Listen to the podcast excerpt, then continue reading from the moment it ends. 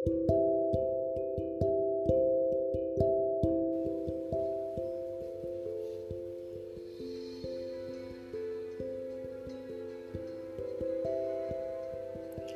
berpikir, hmm, kenapa selalu dipertemukan dengan kondisi gue nggak pernah bisa memiliki.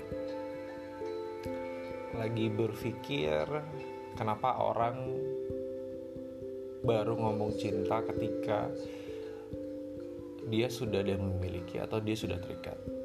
Lalu kenapa juga seseorang memberikan rasa kepada orang yang belum bisa belum tentu atau enggak sama sekali bisa dimiliki. What's that?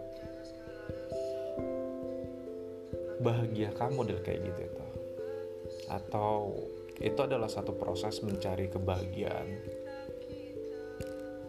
Apakah bahagia dengan hal-hal yang tidak pasti apa bahagia itu bisa disebut dengan kebahagiaan semua nggak tahu tapi yang pasti aku tahu bahwa orang yang masih mencari kebahagiaan selain dari pasangannya aku bilang juga kamu belum bahagia.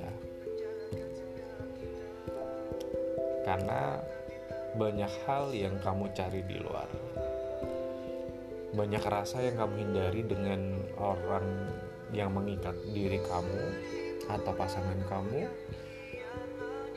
Dan kamu juga mengorbankan waktu kamu, perasaan kamu, esensi hidup kamu hanya cuman gara-gara kata terlanjur ya gitu kan.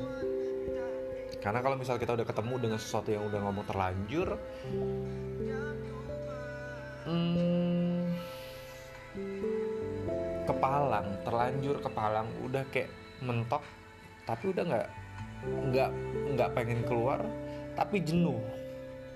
Nggak pengen keluar tapi nggak bisa bahagia yang bener-bener bahagia. The question is